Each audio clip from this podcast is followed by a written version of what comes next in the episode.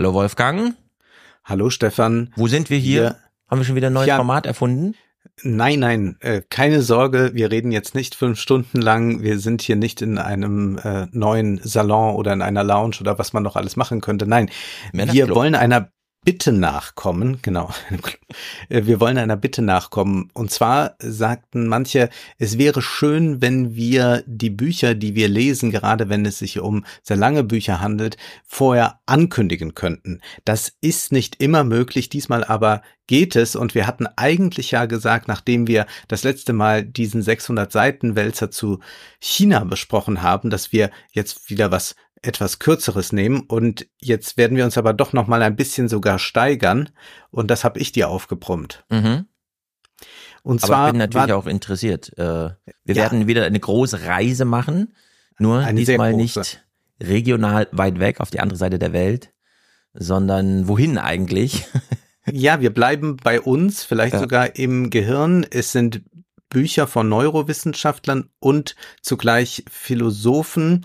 Nun, es gibt ein Buch, das heißt Realität Plus von David J. Chalmers. Und dieses Buch ist äh, seit einem Jahr schon im Gespräch. In äh, den USA ist es äh, sehr stark besprochen worden und viele, auch in Deutschland, haben sich darauf bezogen, hat ähm, Auszeichnungen erhalten.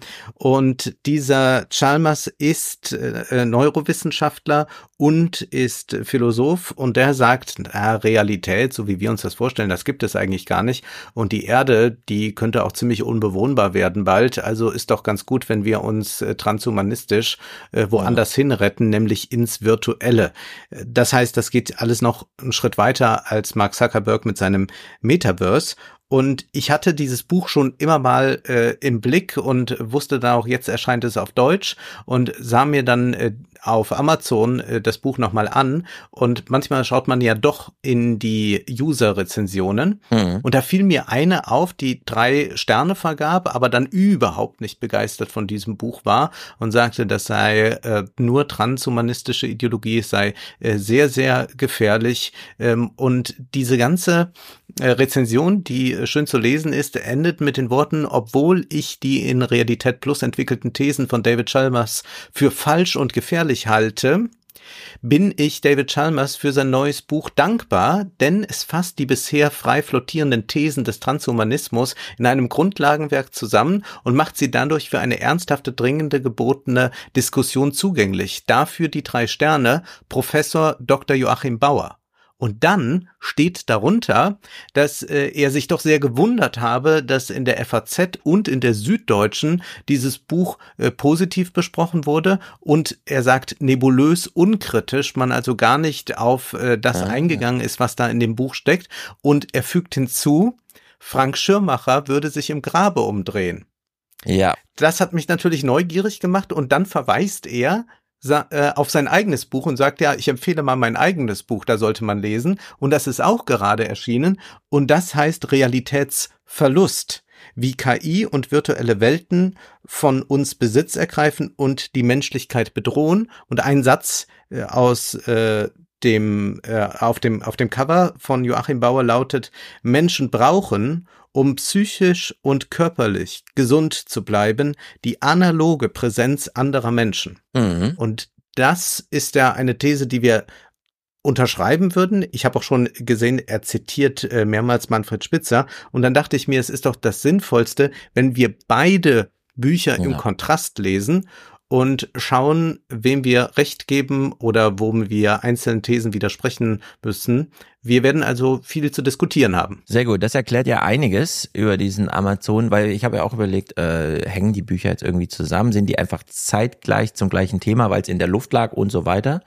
Aber wenn Chalmers jetzt äh, sowieso schon, äh, jetzt liegt's auf Deutsch vor, aber seit Jahren oder mindestens einem Jahr da in Diskussion ist, äh, dann hängt das miteinander zusammen. Diesen Satz, den du gerade vorgelesen hast von Joachim Bauer, äh, Menschen brauchen für psychische und körperliche Gesundheit, also die Zweiteilung, äh, Ja. die Präsenz anderer Menschen, also analoge Präsenz, das heißt ja dann Anwesenheitsgesellschaft, sage ich mal im Groben. Und wenn man dem David Chalmers Chalmers nachgeht, also über die Verlagsseite, es kommt jetzt bei Surkamp, die wollen also auch Mhm. mal wieder einen Debattenpunkt präsent machen. Äh, es ist so äh, an prominentester Adresse, würde ich sagen. Dann geht man auf die Wikipedia-Seite äh, von ihm. Er wurde 1966 in Sydney geboren, studierte dann in Oxford, lehrte jetzt eben auch überall auf der Welt in Amerika. Er hat ein sehr irres, nerdy Bild bei Wikipedia. Also wer sich dafür interessiert, wir haben es ja auch mit so ich habe zuerst wieder an so einen äh, Sharon Lanier Charakter ja, gedacht, ja, ja, der so ein bisschen äh, das mitgeht. Aber gut, ich lese mal hier kurz. Hm, hm, hm. Dort gilt er als einer der wichtigsten Vertreter des Eigenschaftsindividualismus. Davon habe ich noch nie gehört. Also klicke ich drauf. Was sagt die Wikipedia zu Eigenschaftsindividualismus? Und jetzt lese ich im Lichte dessen, was Joachim Bauer hier über die analoge Präsenz und die Gemeinsamkeit von psychischer und körperlicher Gesundheit vor, was als allererster Satz im Wikipedia-Artikel zum Thema Eigenschafts Eigenschaftsdualismus steht.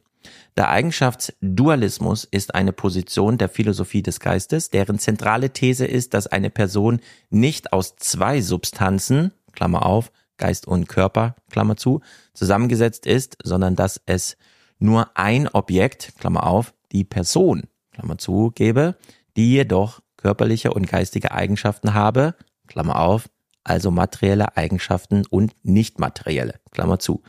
Das ist natürlich aus so einer deutschen Sicht, wenn jetzt Joachim Bauer mhm. äh, oder wer auch immer, wer hat vorhin geschrieben, äh, dass sich Schirmacher im Grabe umdrehen sollte? Das, das hat Joachim Bauer geschrieben. Bauer selbst, okay, das ist ja perfekt. Weil man liest ja dann aus so einer deutschen, ich sage jetzt mal, pragmatischen und auch von einem Arzt formulierten Aufarbeitung zum Thema Realitätsverlust, der dann sich auch nochmal auf Spitzer bezieht.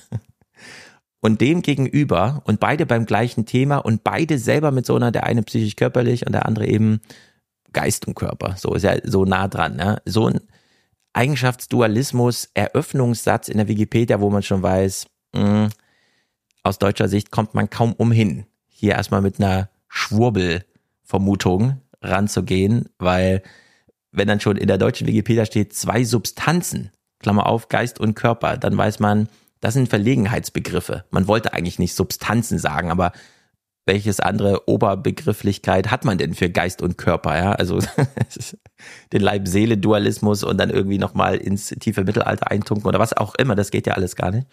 Äh, also hier haben wir es wohl mit so Hardcore-Modernisierungsbemühen alter Ideen, so Aktualisierungen von, ja, damals, als man noch in den Wald ginge, magisch mit den Bäumen sprach. Und jetzt haben wir aber Technik, die uns das wirklich ermöglicht.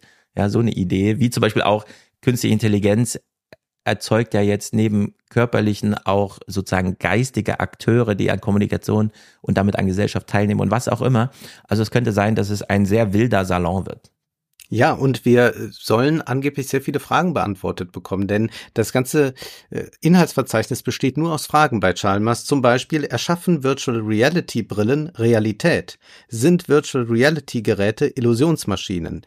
Ist Gott eine Hackerin in der nächsthöheren Welt? Besteht das Universum aus Informationen? Dem werden wir uns stellen und der Frage, wie viel Realität soll es dann sein? Mit äh, Joachim Bauer, also ich sage es nochmal, Joachim Bauer, Realitätsverlust.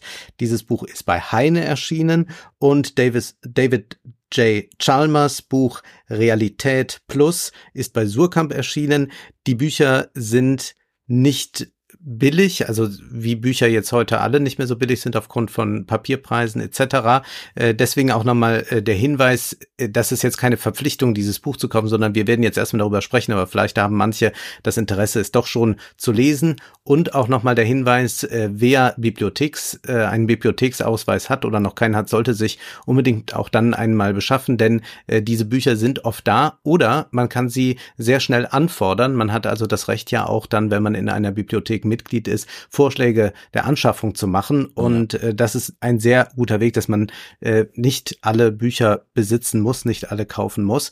Äh, ich bin sehr gespannt, wie das dann im Salon wird. Äh, wer den aktuellen Salon noch nicht gehört hat, da geht es hoch her da diskutieren wir über China und die Intellektuellen dort. Und äh, Stefan, jetzt äh, ist es ja schon äh, so, dass äh, mhm. manche es lustig fanden. Ich erinnere mich dann an eine Dame beim äh, Live-Salon, dass wir immer wieder sagen, wie man in den Salon kommt. Und dann mhm. meinte sie aber, ja, sie hätte dann doch mal mit ihrer Mutter und so gesprochen und äh, es sei viel nicht so klar. Deswegen an dich, Stefan, die Frage, wie kommt man denn eigentlich in den Salon? Man geht auf die Webseite neue20er.de folgt dem güldenen Schein des gelben Buttons, auf dem Salon steht. Dann ist man mhm. auf der Steady-Seite. Ab dann ist es, würde ich sagen, eigentlich selbsterklärend. Man kriegt unsere ganzen Salonfolgen angezeigt, wenn man sie anklickt, mit dem Hinweis, hier 2,50 Euro zahlen oder Gönner werden oder wie auch immer, aber für 2,50 im Monat einfach klicken. Äh, Steady erlaubt ja alle möglichen Zahlungswege. Da kann man auch mit Apple Pay, wenn man ganz modern ist, oder eben man macht eine Überweisung. Und äh, dann ist man schon da. Und wenn man dann drin ist, das ist ein ganz wichtiger Hinweis, man kann den Salon mit einem eigenen RSS-Feed in seinem in seiner Podcast-App einfach abonnieren. Man muss nicht auf die Webseite gehen, ist der Salon schon da oder was auch immer, sondern man kann sich von seinem eigenen Handy benachrichtigen lassen. Den Salon kann man dann über Spotify suchen und finden, wenn man eingeloggt ist bei Steady. Man kann ihn selbstständig in der Apple Podcast App eingeben oder auch den etwas leichteren Weg bei Apple einfach, ich kaufe dort, klicke hier einmal, aber dann kostet er einen Euro mehr. Also man kann, äh, man muss nicht über Apple buchen, aber man kann trotzdem in der Apple Podcasts App sein äh, Steady RSS Feed eingeben. Man kann ihn eigentlich überall hören. Und man bekommt. Wer es bequemer haben will, kann das auch dann, wie du sagst, über Apple machen. Da ist es ein bisschen teurer wegen der Apple-Gebühr. Ja. Äh, das, was Apple also verdienen will daran. Und dann ist noch die Möglichkeit, über Patreon das zu abonnieren. Und über Spotify kommt man auch zur Steady-Seite. Ja, aber wir empfehlen euch Patreon wirklich nur, wenn ihr schon einen Patreon-Account habt. Ja. Ihr müsst dafür keinen extra anlegen, dann lieber Steady. Dann äh, sprechen wir uns Ende des Monats und dann gehen wir erstmal alles durch, was geschehen ist und im August dann der Salon mit Realitäten. Müssen wir mal gucken, was noch da ist. Alten und neuen Realitäten, aber auf jeden Fall im Plural. Wir können sehr gespannt sein. Bis dann. Bis dann.